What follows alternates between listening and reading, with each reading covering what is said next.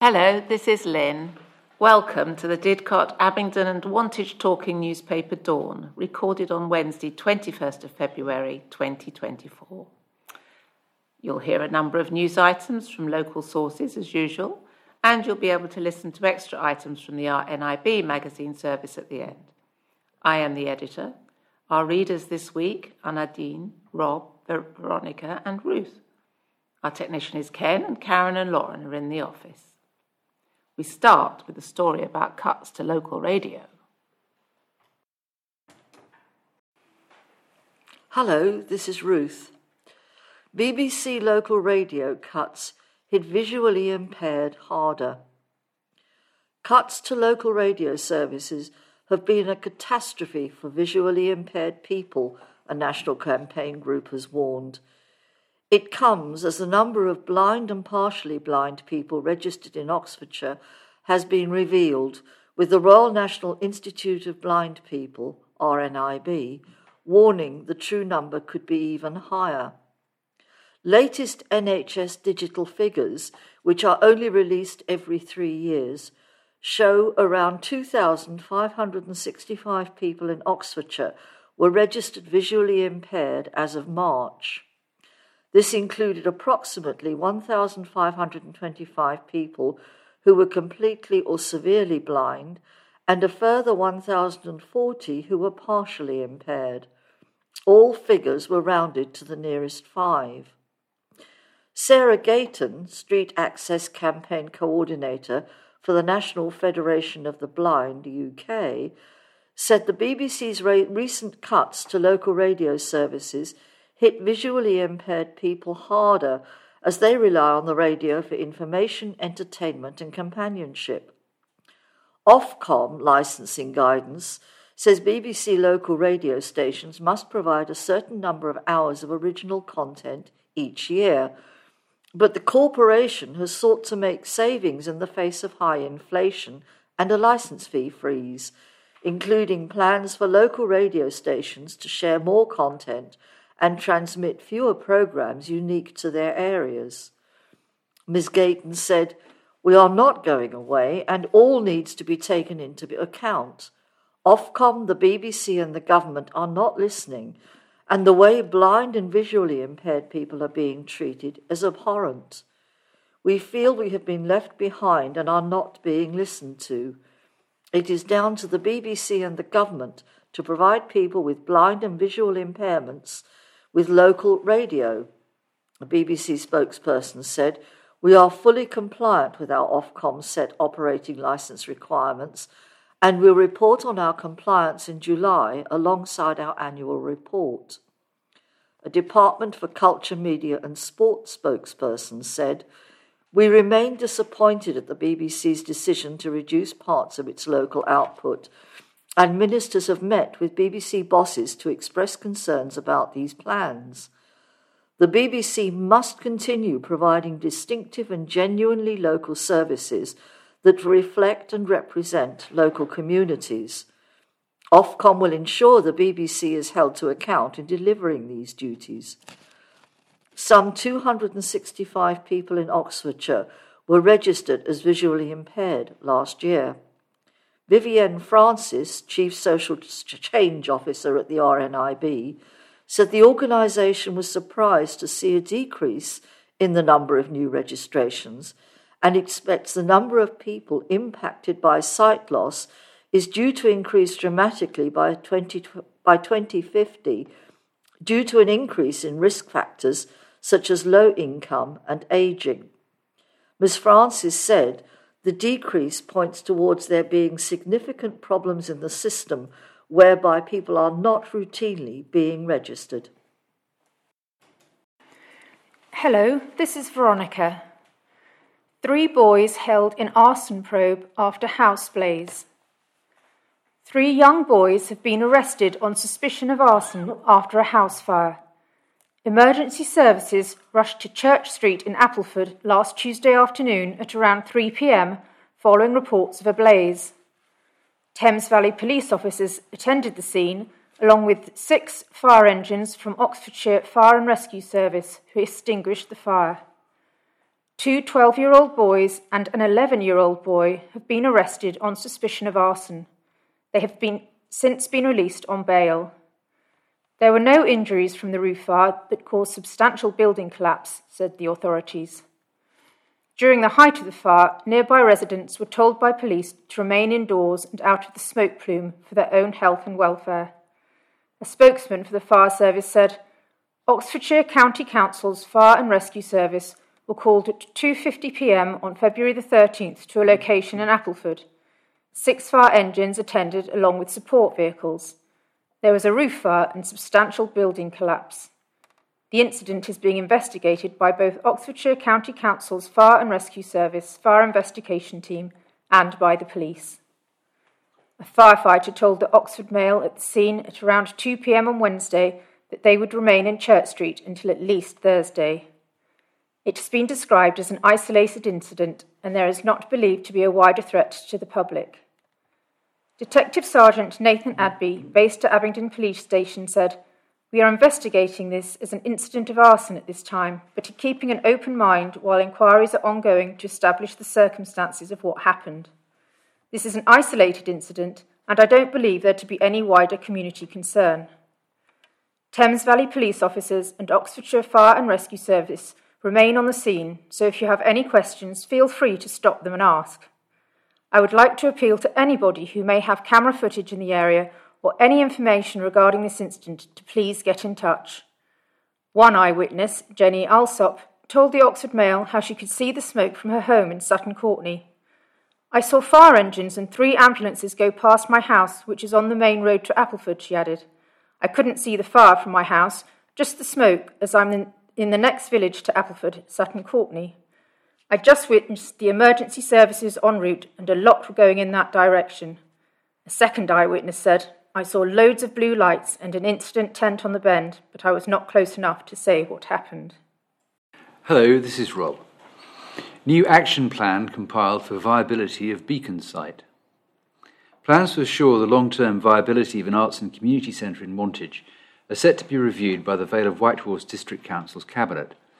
The Beacon Arts and Community Centre offers a range of activities, including live performances, cinema screenings, and various community events. It also provides a venue for hire for wellness activities, dance and sports groups, community sport, as well as special interest gatherings. It serves as a designated safe space and hosts a community larder every week. A report is scheduled to be presented to the District Council's Cabinet, which devises a path forward for the Arts Centre. The ambition is to maximise community engagement and financial efficacy and to secure the centre's longevity. The 18 month action plan laid out in the report aims to enhance in house operations. It involves the initiation of an arts and culture strategy, practical improvements in show programming, and focusing on stronger relationships with the community and local businesses. The plan will also look at improving signage, marketing, branding, and mechanisms for securing extra grants and external funding. The potential reinstallation of a coffee shop and the pursuit of finances for substantial decarbonisation work will also be put under consideration. Local groups and organisations, some dealing with vulnerable sections of society, that already use the centre to host activities, will be promoted to gain more visibility within the community. Councillor Helen Pighills Cabinet Member for Community Health and Wellbeing at Vale of White Horse District Council said, Investing in arts, culture, and heritage in our district continues to be important for us, as we know it contributes to quality of life and community well-being. Alongside the affordable, sh- uh, affordable shows it offers, the Beacon is also an indispensable resource for community activity. This is an exciting time for our arts and community centre. We have faced so many challenges over the last few years with the pandemic and the ongoing cost of living crisis, but we are hopeful there are many opportunities for us to now grow and flourish. While financial efficiency is a focus for improvement, the Beacon provides a valuable public service and is part of our ongoing long term commitment to invest in arts and culture for the well being of our communities. Over the past four years, the Council has made several changes in the management and running of its arts service with the goal of reducing costs. Hello, this is Nadine. New A34 junction scheme to shift traffic from town. A major scheme to add slip roads to a busy junction on the A34 will remove traffic from Abingdon town centre. The junction at Lodge Hill currently only has north facing slip roads, but the scheme will add new south facing slip roads as well as making cycling and walking easier and safer in the area. Adding to the south facing slip roads will remove traffic from the town centre as some drivers will no longer have to travel through it to access the A34 southbound at the Marcham interchange. Works for the scheme, which is being overseen by Oxfordshire County Council, is expected to start this summer. Oxford West and Abingdon MP Layla Moran said Liberal Democrats have been campaigning for the construction of improvements to the Lodge Hill junction on the A34 for 30 years. So it's incredibly exciting to hear that construction is finally set to begin this summer. I will be there to cheer when the first shovel hits the ground. She added the tireless campaigning from local Liberal Democrats got this over the line as we were determined to see local residents get the infrastructure they deserve. These improvements are a vital development as they will reduce the need for people to drive through the town centre. This project should help unblock Abingdon's roads, allowing faster, safer, healthier journeys for the people of Oxford West and Abingdon. Last month, the County Council approved the inclusion of Homes England capital grant of 17 million towards the A34 Lodge Hill scheme on its capital programme. The Council has secured funding for the scheme from several sources, including contributions from developers, the Housing Growth Deal, and funding directly from the Department of Levelling Up, Housing and Communities. Following a review of the scheme in summer 2022, a funding gap was identified. This is when Homes England, the UK's government's housing arm, awarded 17 million to the project. Abingdon South County Councillor Neil Fawcett said the plan to build south facing slip roads at Lodge Hill dated back 23 years. He added that it was vital that the work was completed now as soon as many new homes were being built in the area. A major house building program has been ongoing in the town in recent years, including the 900 homes on land north of Dunmore Road and 12 Acre Drive. Mr. Fawcett said, We expect to see work start this summer at Lodge Hill. There is already some work being done at Peachcroft Roundabout. There could be some disruption while work takes place over the next two years. There is no extra capacity for traffic in the town centre, and these new slip roads are crucial because it will mean fewer cars heading through town. It's more than 20 years since the need for this scheme was identified.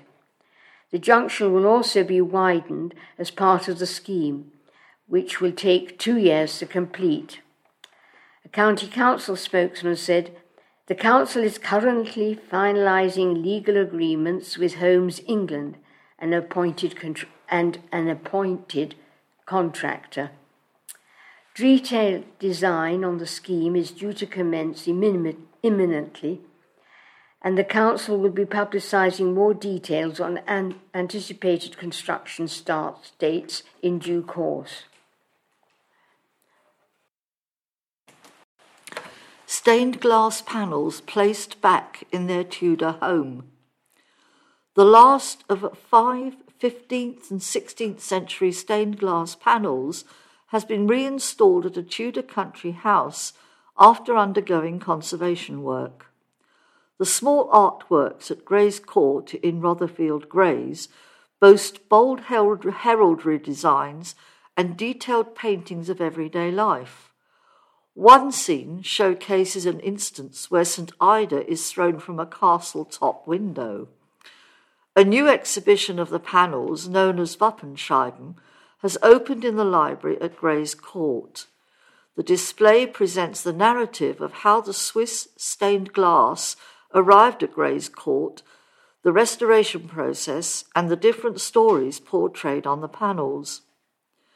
Katerina Robinson, Greys Court Senior Collections and House Officer, said, I think these panels are beautiful. I see them as glass artworks that were meant to inspire and communicate. Visitors are always drawn to them and wonder about the stories they depict. This conservation work will allow visitors to get up close and personal with the panels whilst protecting them for the future. In 2019, it was discovered the panels suffered damage from weight bearing and changing temperatures. The conservation process included removing the stained glass panels and replacing them in the structural framework with clear UV light producing glass. The panels are now reinforced in new channel frames, and a small gap around the panel allows for a gentle flow of air. The conservation work was undertaken by Holywell Glass, who specialise in the conservation, restoration, and design of stained glass. Claire Mardall, stained glass painter and conservator at Holywell Glass, added, What I really like about these decorative residential panels is the details. They have lovely painting all over, but when you look in the background, you see little scenes of dogs, castles, people walking in the woods. The panels were placed in the landing window on the staircase by Sir Felix Brunner, who brought Greys Court in 1937. Firms invited to Apprenticeship Week by UTC. College students found out more about apprenticeships meeting potential employers. University Technical College, UTC Oxfordshire in Didcot, which specialises in engineering and science, put its typical timetable to one side to give students a chance to learn about opportunities for National Apprenticeship Week. Various organisations took part including the Science and Technology Facilities Council, RAF, National Grid, Tokamak Energy, Milestone Infrastructure, MACE, Network Rail, Vertex, Nuclear Waste Services, and BMW Group. Many representatives were current apprentices, some UTC graduates.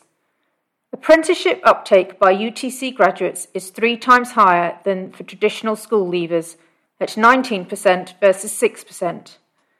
Out of the UTC leavers opting for apprenticeships, 63% are higher or degree level. UTC Oxfordshire alumnus Henry Ledbetter Hart, a project manager apprentice at Lockheed Martin, said, I went into my apprenticeship knowing I was going to be faced with some massive challenges, the most prominent being that I had to move out of home for work. However, having been in my apprenticeship and accommodation for five months now, I know I made the right choice. I have been exposed to so many areas of the business and experienced so much in such a little amount of time. Demands for action over treacherous streetlights. Safety concerns around street lighting in the Wantage area has led councillors and residents to call for enhancements and improved provision. The areas primarily impacted are the A417 Challow Road, with eight streetlights not in use, Childrey Way, Sarajac Avenue, and Letcombe Hill, which have been identified as having poor lighting, and West Challow, Sparsholt, and Kingston Lisle, the latter three having no street lighting.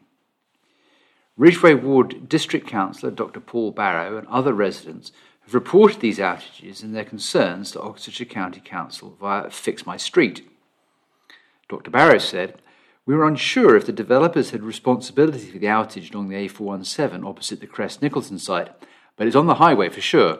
The lights haven't been functional since 2021, we think, when they were installed. This is a serious safety issue for residents walking at night. It's so dark for people in some of these areas they can't even see where they're going. It's also an issue of risk management that needs to be addressed urgently. We're pushing to get adequate street lighting East Challow Parish Council has raised this as an item on the agenda, and it may be that the Parish Council has to pay for them. Dr. Barrow's report of Childrey Way's poor lighting, logged in via Fix My Street, reads The path is terribly dark at night and on this stretch and would benefit tremendously from an additional lighting.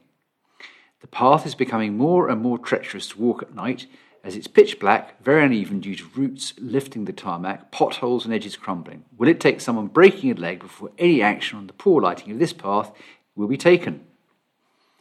Dr. Barrow also shared an annotated map of areas without street lighting with poor coverage via his Facebook page, stating, It's been on My Fix My Street more than once, but Oxfordshire County Council says they don't have funds to install additional lighting and please ask the parish council or see whether there's a recognised safety issue, in which case ask Thames Valley Police. The county council spokesman said, the eight columns along the A417 are new columns which are installed as part of the Crest Nicholson Fuller's site. These will be operational as soon as the work is completed by the developer. There are no plans for additional street lighting in Childrey, Childrey Way, Sarajac Avenue, or Letcombe Hill. There is already existing street lighting in these areas. On lighting for the footpaths, footpath surface, and overhanging trees, the spokesperson added, This is a public right of way rather than a public highway, so we would not be able to provide any additional lighting. New street lighting will be approved on a site by site assessment as to whether it's essential, justified, and deemed to be necessary on grounds of public safety. County spots named nation's best places to live. Three places in Oxfordshire have been named among the best places to live in the country. London based property finder company Garrington has put together a list of the most desirable places to live in England and Wales in 2024. The top 20 was whittled down after more than 140, uh, 140 cities, sorry, 1,400 cities towns and villages were scored across England and Wales by a range of criteria. They were natural beauty, flood risk, well being, heritage, schools, and employment, plus value for money. Chinnor ranked 20th, with an average family home costing 691,306, according to the research. One place higher was Wallingford, with an average family home setting you back with 812, 881,000. And the highest place, Oxfordshire town, is Henley in 10th place. The average cost of a family home in Henley is 950,580. The average scores were decided on by proximity to open space, national parks, and areas of outstanding natural beauty.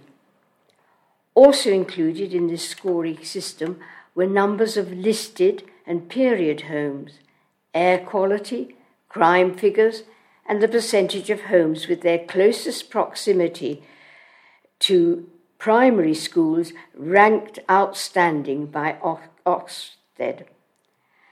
The analysis included a total of 1,429 locations, including 52 with a population of more than 200,000, 92 larger towns with a population between 75,000 uh, and 200,000, 353 medium towns with a population between 20,000 and 75,000, and 921 small towns or large villages with a population between 5,000 and 20,000. Record number of new businesses. More new businesses were established in Oxfordshire during 2023 than in any previous year. 5,446 new enterprises were registered last year, reflecting a 12.5% growth compared to 2022. This surge increases the county's company count to an unprecedented 48,030.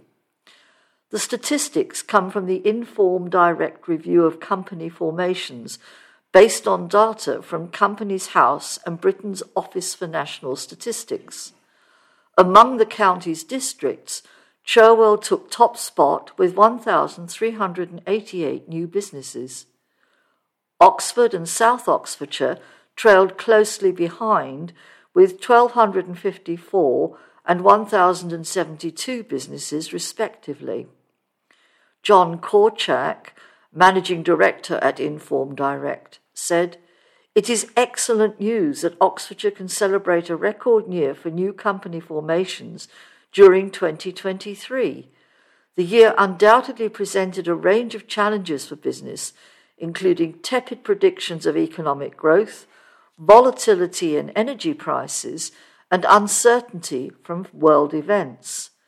However, the formation figures demonstrate very clearly that Oxfordshire entrepreneurs remain undeterred and pursued their ambitions to establish new ventures. A rise in the number of new companies was also observed nationwide, with 900,006 new formations, an 11.8% increase from 2022, bringing the number of UK companies to 5,476,772. Shock after emergency services called to church. Emergency services were called to a parish church after reports of a man on the roof. Police, fire, and ambulance crews gathered at St Mary Le More Church in Wallingford on Wednesday evening, waiting for around three hours, after which the man was persuaded to safely descend. It is understood building work has been taking place at the church, which may have allowed the man to climb onto its roof. Police dog handlers were seen at the scene at 5 pm. A spokesman for Oxfordshire Fire and Rescue confirmed crews were called to the church at 6:22 p.m. but were not directly involved in resolving the incidents. One eyewitness, Craig Simpson, said, Police, ambulance, and fire crews went in the church up to the belfry, and an ambulance took a stretcher into the church. I spoke to some people next to the church, and they told me someone had climbed the belfry. They also closed the town off for a short period. The police apparently were really good and managed to talk him down without a terrible incident. The roof had not collapsed, as was speculated by some people. Another shop owner, who asked to remain anonymous, said, It was a shock. I did wonder what was happening, especially with the police dogs. There was a lot of police. My shop is opposite the church. I didn't see anyone in the roof, but it doesn't mean that there wasn't someone. There were four or five police cars, a fire engine, an ambulance special response unit, and dog handlers. Edward Simpson, a worker at Just Trading at Wallingford, said, No one at the store saw it. I was in the town centre, but I was indoors at the Corn Exchange, so the first I knew was when people came inside saying something had happened at the church. It was very much of a surprise to hear it. You never expect to see that many emergency service vehicles in the middle of the town all in one go. The Diocese of Oxford has said it would not comment on this incident. Specsavers opens in new premises. A new shop for opticians is set to open in Wantage later this week. Specsavers will move into a new premise at the former M & Co store in the High Street in Wantage. Its current store at Grove Street closed on Sunday, February the 18th, with the new store opening its doors on Saturday, February the 24th. The relocation comes on the back of increased demand for the new premises at more than double the size of the current ones. This will enable the optical retail chain to expand its optical and audiology offerings the new expanded store will have seven testing rooms, which includes a dedicated audiology room and a new contact lens space. New equipment has also been installed throughout, including an optical coherence tomography machine. This technology allows the optometrist to take a 3D image of the back of your eye to help spot serious eye conditions, including glaucoma, up to four years earlier than with older technology. Store director at Specsavers Wantage, Nikki Rutter, said, We're really looking forward to opening our doors to the new store and can't wait to welcome in customers old and new. After several years in our current location, we really had outgrown it. So moving to our new site with so much more space is just what we need. Investment has also meant local recruitment with additional colleagues taken on board. On this day, 1910, Sir Douglas Bader, Second World War fighter pilot, was born. Despite losing both legs, he continued to fly and is regarded as a hero of the Battle of Britain. Last year, supermarkets began rationing fresh produce, including tomatoes and peppers, after bad weather in southern Europe caused shortages. In history, 1437, James I, King of Scotland, was assassinated by a group of dissident nobles led by Sir Robert Graham. In 1595, Robert Southwell, English poet and Jesuit martyr, was hanged, drawn, and quartered at Tyburn. On this day, 1613, Michael Romanov, Romanov was elected Tsar of Russia, founding the House of Romanov, which ruled until the revolution in March 1917. 1849, Britain annexed the Punjab at the end of the Second Sikh War. 1952, identity cards were abolished in Britain. 1965, American black Muslim leader Malcolm X was shot dead while addressing a meeting in New York. And in 1988, the grave of Boadicea, the warrior queen who fought the Romans almost 2,000 years ago, was located by archaeologists under Platform 8 at King's Cross railway station. So, on the notice board this week, and following on from what happened on this day, did you know scientists are celebrating the 200th anniversary of the first formal naming of a dinosaur? Oxford's first reader in geology, William Buckland, described the species Megalosaurus to the Geological Society on the 21st of February 1824. His paper was based on fossils discovered at Stonesfield in Oxfordshire, which had been collected over several decades. Dr. Emma Nichols from Oxford's Museum of Natural History said large fossilized bones found around the world were previously thought to come from clumsy, overgrown lizards elephants, or even giant humans. She said the description of Megalosaurus introduced us to a new group of organisms and inevitably reframed our understanding of the history of life on Earth. We know now that these beloved reptiles were a hugely diverse and highly successful group of animals that persisted for at least 220 million years and ruled the globe. Buckland's 1824 paper was the culmination of the work of several scholars who had already named Megalosaurus and other species. In his lecture, he described bones from separate individuals of an enormous fossil animal with a length exceeding 40 feet and a bulk equal to that of an elephant. And he incorrectly thought it walked on all fours and was probably amphibious. Megalosaurus, meaning great lizard, was one of the largest carnivores of the Middle Jurassic era, living about 168 million years ago and it was one of the three species for which the overarching term Dinosauria was later coined in 1842 by the anatomist Richard Owen. Concept was so popular that Charles Dickens' novel Bleak House, written in 1852, opened with a description of a metaphorical megalosaurus, 40 feet long or so, waddling like an elephantine lizard through muddy London streets. The museum is marking his work with an exhibition later this year. So we have a few more announcements. In the week beginning 16th of March, there'll be a programme of science based events run by Atom in Abingdon. These will include talks, for example, about vaccinations and COVID, and also events for children. For more information, check with the library or the Atom website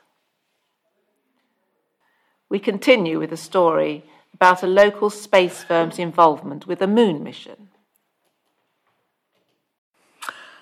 Space firm makes landing sensors for moon mission.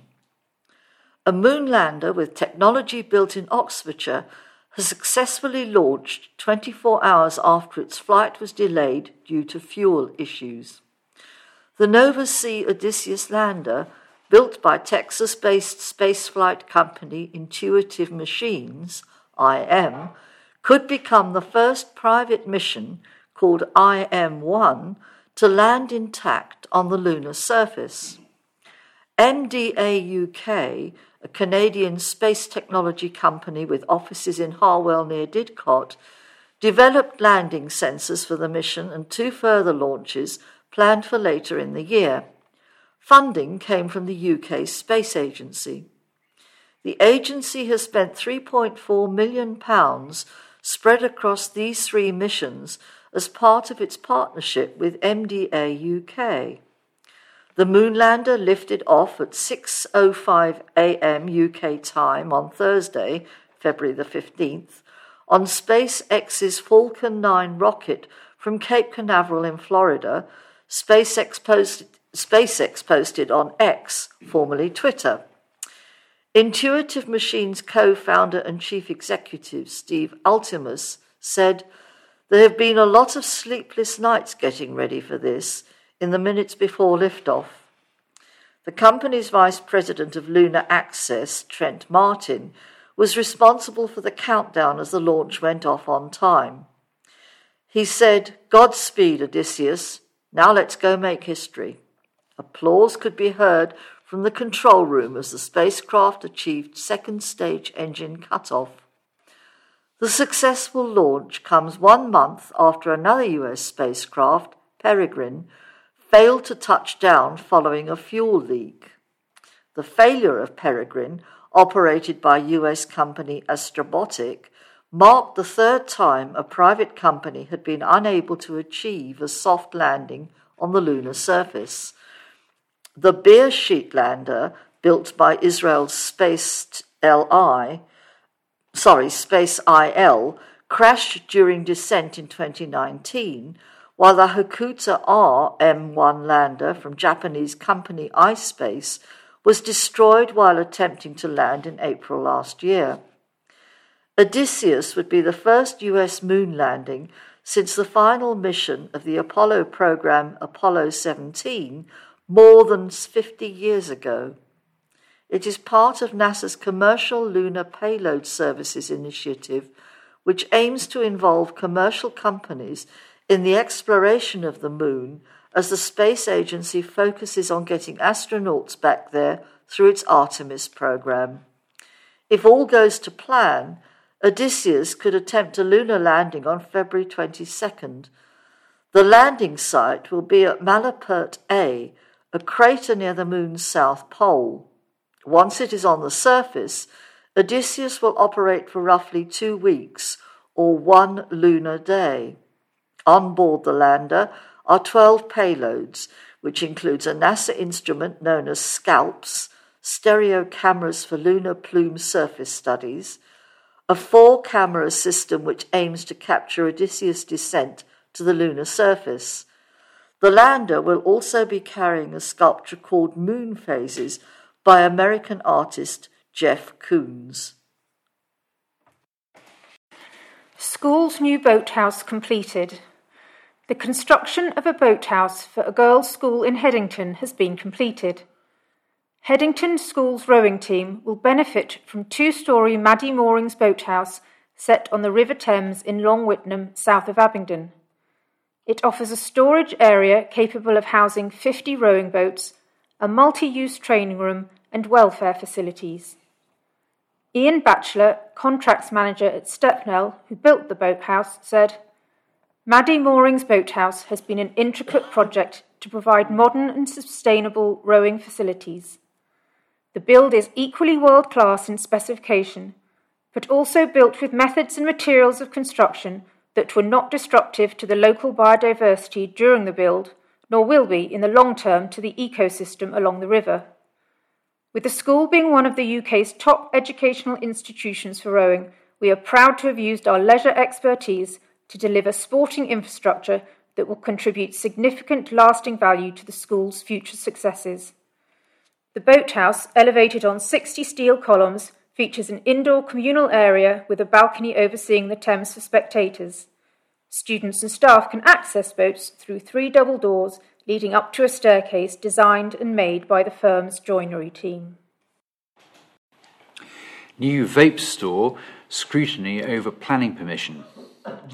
A new vape store, which has appeared in Wantage, is under scrutiny as councillors question the lack of a planning application. Wantage Vape Zone opened in the marketplace early this month. Town Councillor Eric Johnson said the authority reported the store to enforcement when it first appeared, and concerned people in the town have spoken against it. A council spokesman said, Wantage Town Council has written to the Vale of White Horse District Council planning enforcement team regarding the illuminated sign on this new shop on the junction of Newbury Street and Market Square, as no planning application has been submitted for it. Wantage Town Council seeks to maintain the historic nature of the town, and we will work with the shop owners to help achieve this. Policy 4 of our Emerging Neighbourhood Plan states, specifically on shop signs, efforts should reflect the historic town centre and again reflect the historic character and be made of wood and not illuminated. However, neither the Wantage Town Council nor the Vale of White Horse District Council has any power to prevent vape shops opening. This can only be done by central government. We urge people to contact their MP asking them to bring the restriction uh, to this type of, par- type of shop th- before Parliament. The store's appearance has drawn local concern. Jane Hanna, Wantage and Grove County Councillor and chairwoman of the Oxfordshire Joint Health Overview and Scrutiny Committee, said vaping has contributed to 50,000 to 70,000 fewer smokers per year in the UK, but the rise in non smoking children taking up vapes, vapes has skyrocketed. This is with the colourful packaging and sweet flavours seen as appealing to children, with single use kits being as easy as well as harmful, uh, being easy as well as harmful to the environment. The Oxfordshire County Council Health Overview and Scrutiny Committee reviewed the evidence in April 2023 and heard that teenagers mentioned vaping as one of their top mental health concerns. The new shop in Wantage Marketplace, with its bright yellow illuminated sign and bright vapes alongside colourful candies and drinks, is a serious concern. I have alerted the Director of Health and the Health Committee last week, and I have requested Trading Standards, which is doing work to tackle unregulated products, and underage sales to investigate. Scheme improves job prospects. A scheme designed to help young people started in their careers is proving a success with employers such as chicken restaurant Nando's praising its work. The Powerhouse Pathway, a partnership between Didcot charity SOFEA, South Oxfordshire Food and Education Alliance, the Didcot Powerhouse Fund, and local businesses, was founded in September to address a labour shortage in entry level role, roles for young people aged 16 and over in fields including catering, office administration, warehousing, and cleaning. SOFEA works closely with employers to identify a suitable young person for each role. The chosen individual is then offered a paid part time one year contract for three days per week, working an additional two days at SOFEA. During this time, they are provided with a tailored learning program covering employability skills and GCSE retakes where necessary. Throughout their contract, they will re- receive full support from SOFEA. The aim of the Powerhouse pathway is to offer its participants progression. The employer may propose a permanent contract or apprenticeship at the end of the initial contract. Nando's in Didcot was an early participant in the scheme. Ria Palokin Floyd, the pre apprentice program manager at SOFEA, said Nando's has been such a fantastic partner for our Powerhouse Pathways program from their central employability team to the individual restaurant managers and staff, everyone is fully invested in working with us and giving our disadvantaged young people the opportunity to develop their employability skills and, more crucially, build their confidence.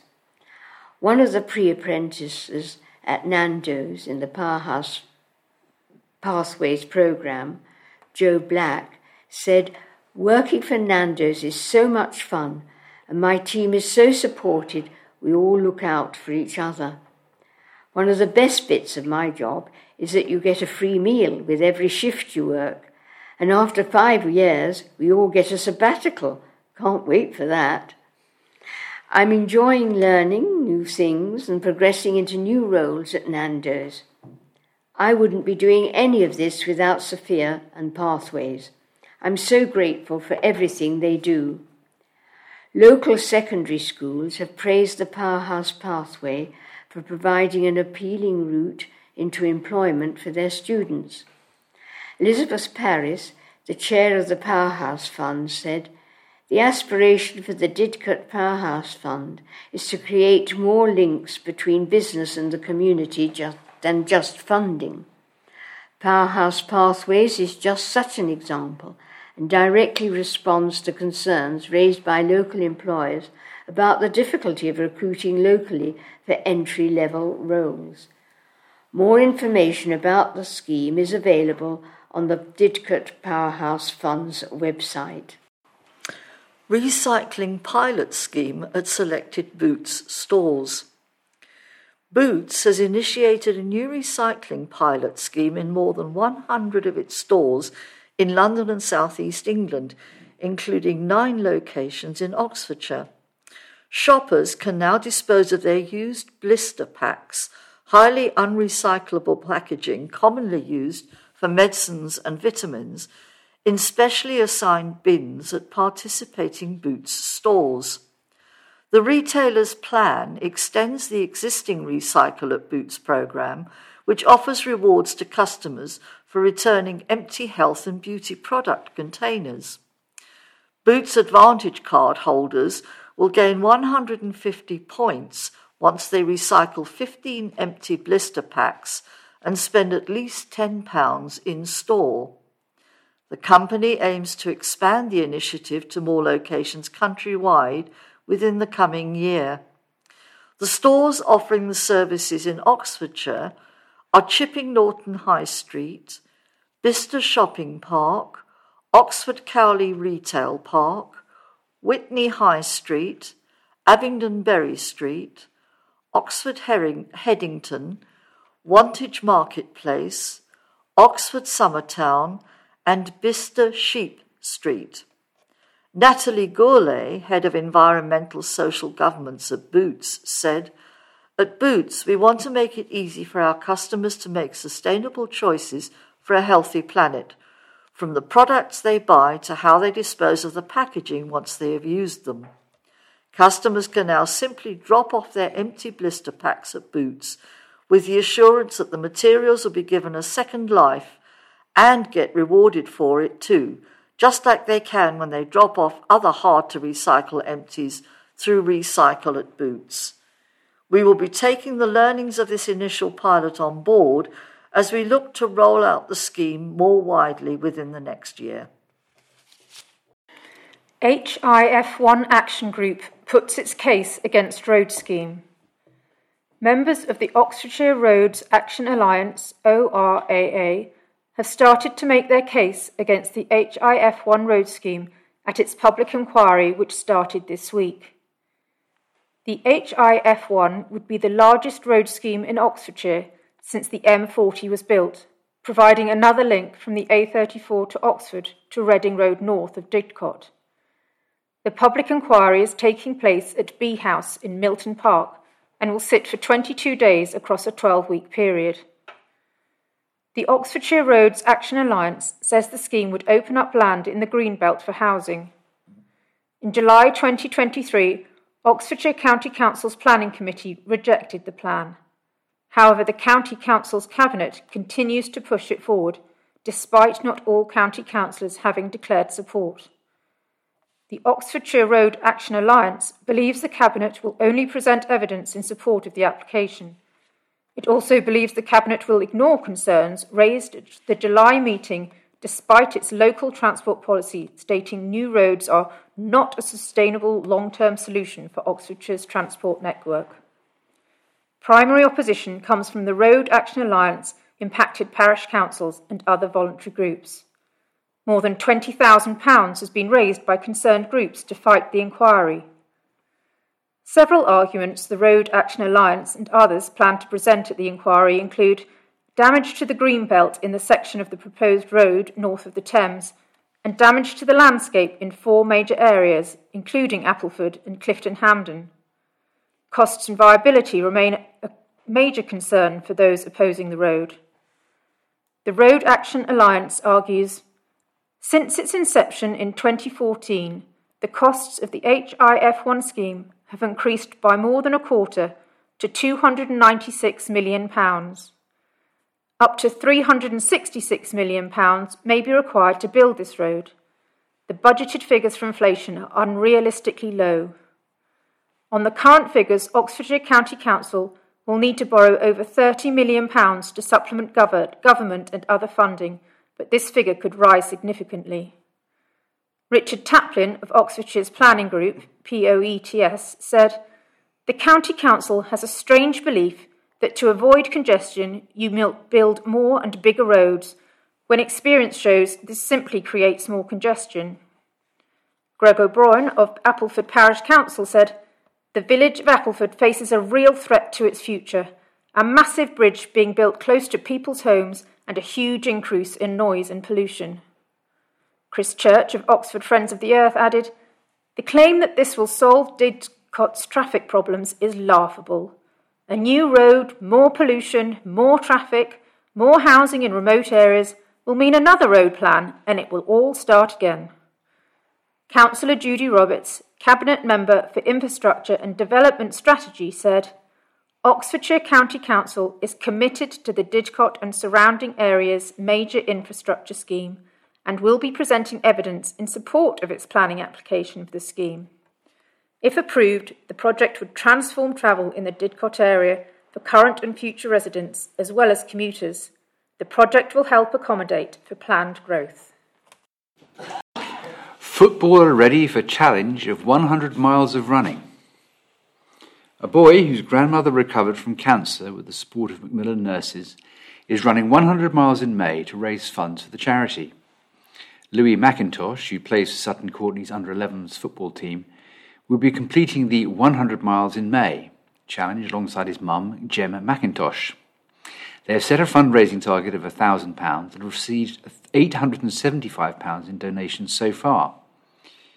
Mr. McIntosh's nan, Sandra, is now cancer free and in recovery after being diagnosed with a rare form of cancer. She underwent surgery with the NHS before receiving support from Macmillan nurses. Sutton Courtenay said, We're really proud of you, Louis, and if anyone can spare even one pound, I know he would be extremely grateful. Good luck, and we can't wait to follow your progress through May. We know you'll smash it. Donations can be made via a Just Giving page. Macmillan Cancer Support provides a range of services to support people who are suffering and recovering from cancer, including offering financial, physical, and emotional support. They are 98% funded by voluntary donations, which goes towards running public campaigns and influencing policies on cancer across the UK. They also provide healthcare professionals with up to date information, tools, and training. Participants wanted for BBC TV show.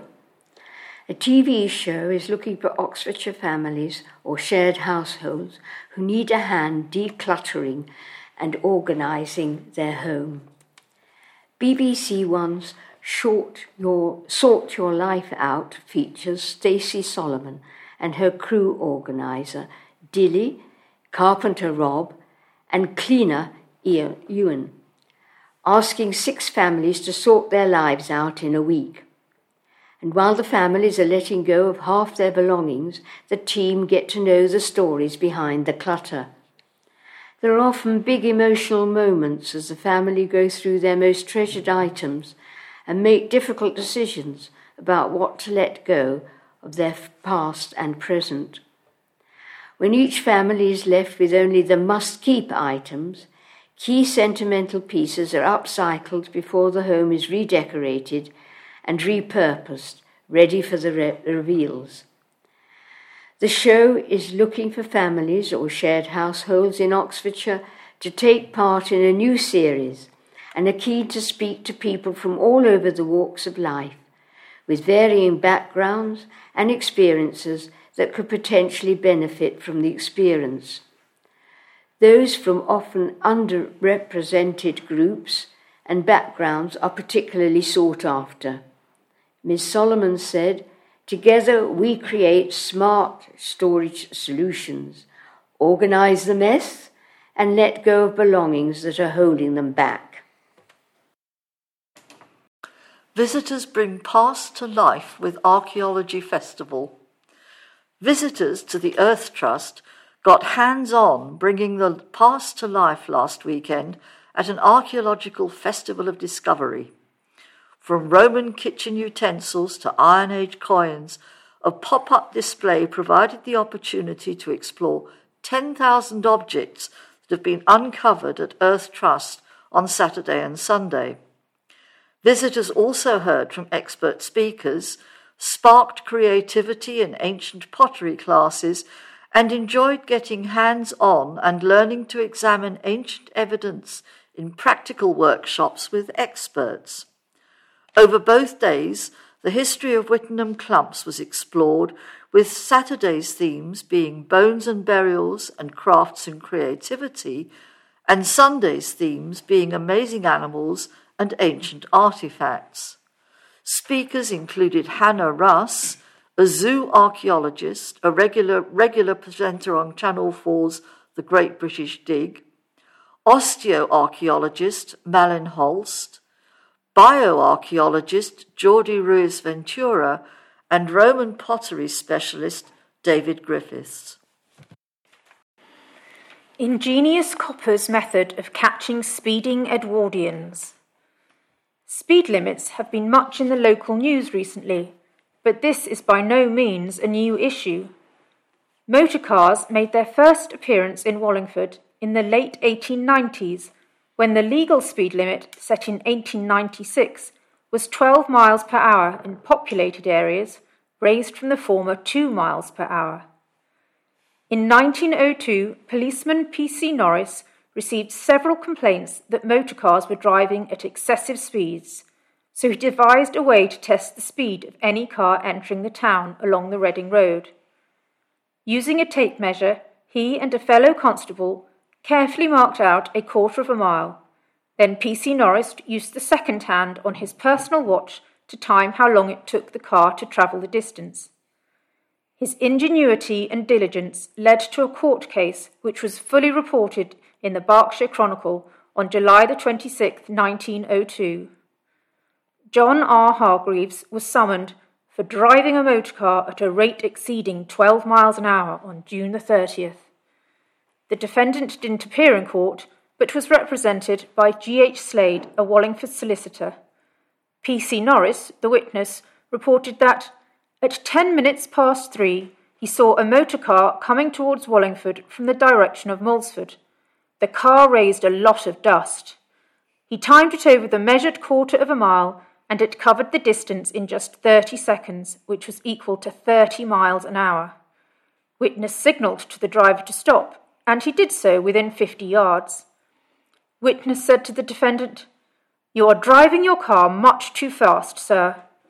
To which he replied, I cannot see how you can judge the rate of speed from dust. Having explained how he had measured the speed, P.C. Norris then cautioned the defendant to go slower through the town. A second witness, Jane Parsons of Sotwell, was called. She had been waiting in a pony and trap outside a house in Winterbrook and said she had never seen a motor car go faster and that it had made a dreadful dust. For the defendant, Mr. Slade pointed out that it was perfectly under control and the only horse it passed had not been frightened, and no accident had been caused. The excuse was not enough. Mr. Hargreaves was fined a total of five pounds, fourteen shillings, and sixpence costs, the equivalent today of about eight hundred and seventy-eight pounds. Presumably, as the owner of an expensive vehicle, he had enough to pay. Wallingford learnt to accept the coming of the car, in 1908, R. and H. Wilder went into the motor business, supplying cars, accessories, tyres, and spare parts, and doing repair, repairs that often involved making parts from solid metal. They also offered driving lessons. George Dell had a cycle shop and garage in the High Street, and later in St Mary's Street, where in 1913 he was selling a Ford runabout for £135, about £19,500 today. Speeding is still all too common, but less cumbersome to prove than the methods of the ingenious P.C. Norris. We await the result of a recent public consultation, but much of Wallingford seems likely soon to have a limit of 20 miles per hour, just 8 miles per hour more than in 1902. Strategy to help enhance future of Cornerstone. Plans are being prepared to secure a promising future for Cornerstone Arts Centre in Didcot. A report has been put together for South Oxfordshire District Council's Cabinet, establishing strategies to maximise its community benefit and support its long term viability. The report outlines an 18 month action plan dedicated to enhancing internal operations. It includes the introduction of an arts and culture strategy alongside practical measures such as new show programming, forging closer relationships with the community and local businesses, and further presentation of the centre through improved signage, marketing, and branding. Maggie Filipova Rivers, Cabinet Member for Community Wellbeing, said, Arts, culture, and heritage play an important part in improving the quality of life, community well-being, and social connection. Our action plan shows our commitment to securing an even brighter and exciting future for Cornerstone Arts Centre. Whilst financial efficiency is a focus for improvement, the Arts Centre is a valuable public service and part of our ongoing long term commitment to investing in arts and culture for the well-being of, well-being of our communities. Once our action plan is embedded, we can turn our attention to the longer term options, but for now, we have our sights set on some very clear goals to get us where we need to be. Easter egg appeal as treat for sick, sick children. A charity in Didcot has launched its fourth Easter egg appeal to bring smiles to children and their families in hospital. Play to Give is looking to collect Easter eggs to deliver to the Oxford Children's Hospital. Siblings and families in the NCU at the John Radcliffe Hospital via SSNAP, support for the sick newborn and their parents. The charity, founded by Andy Baker from the town, will be welcoming donations until March the 25th. An appeal, first launched by the charity in 2020, Play to Give, drives last year saw a record of 700 eggs donated.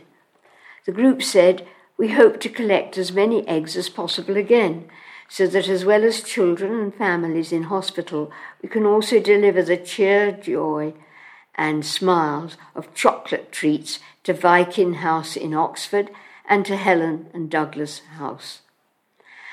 Cornerstone's Arts Centre, Coronet Bingo Hall, and Busy Bees Cafe in all in, in Didcot, and the Lambourne on Abingdon Business Park have all been confirmed as drop offs points, with several more which can be found on online. People can also donate online with money raised used by to buy Easter eggs, which will be delivered by the Bunny on March the 26th. That is the last news item for this week. I thank the Herald and other local sources for the items I've used, and I thank all our volunteers for their time. Goodbye, and thank you for listening.